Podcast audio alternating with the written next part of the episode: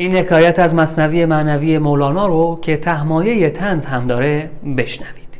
یه فرمونده لشکری یه بزمی را انداخته بود و باده گساری می‌کرد. تو این بزمش یه مطربی رو هم اوورده بود. چرا؟ چون مطرب جان مونس مستان بود نقل و قوت و قوت مست آن بود.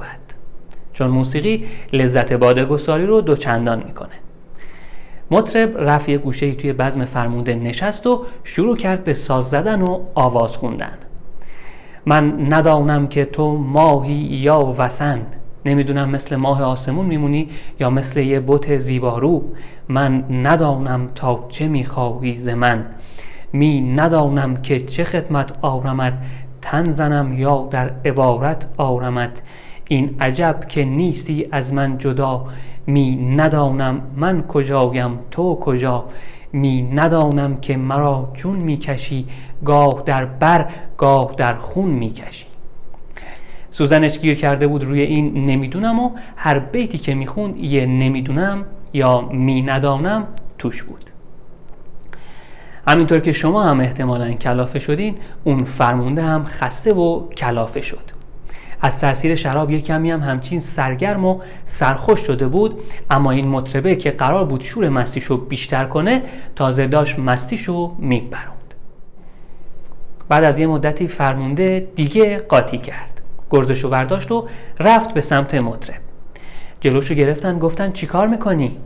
گفت این تکرار بی حد و مرش کوفت طبعم را بکوبم من سرش. مر یعنی شمار. گفت این مطربه اینقدر نمی‌دونم نمی‌دونم و تکرار کرد که طبع ما رو کوفت. مستی ما رو پروند. منم می‌خوام سرشو بکوبم. گفتن جناب فرمانده آخه خوب نیست آدم مطربی رو که آورده توی بزمش بکشه.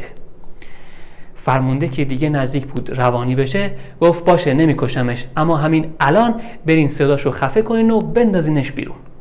بعد خودش هم از وسط بزمش داد زد به مطرب گفت قلتبانا می ندانی گه مخر گر همیدانی بزن مقصود بر. مخر یعنی مخور.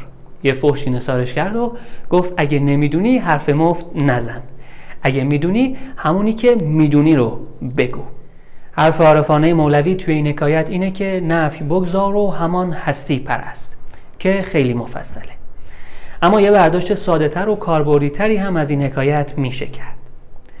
یه کسایی هستن که یاد نگرفتن. یه جاهایی هم میشه حرف نزد. حتما باید همیشه یه حرفی بزنن یه موضعی بگیرن. این فرمانده به مطرب میگه همونی که می‌دونی رو بگو. این یه نکته ظریفی توشه. اینکه خیلی از جاها به جای اینکه پشت سر هم حرف بزنی چند لحظه درنگ و تحمل کن و بعد دقیقا همون حرفی رو بزن که باید بزنی. اگر هم حرفی برای گفتن نداری که کارت خیلی ساده است. حرفی نزن. به قول مارک توین نویسنده شوخ آمریکایی If you have nothing to say, say nothing.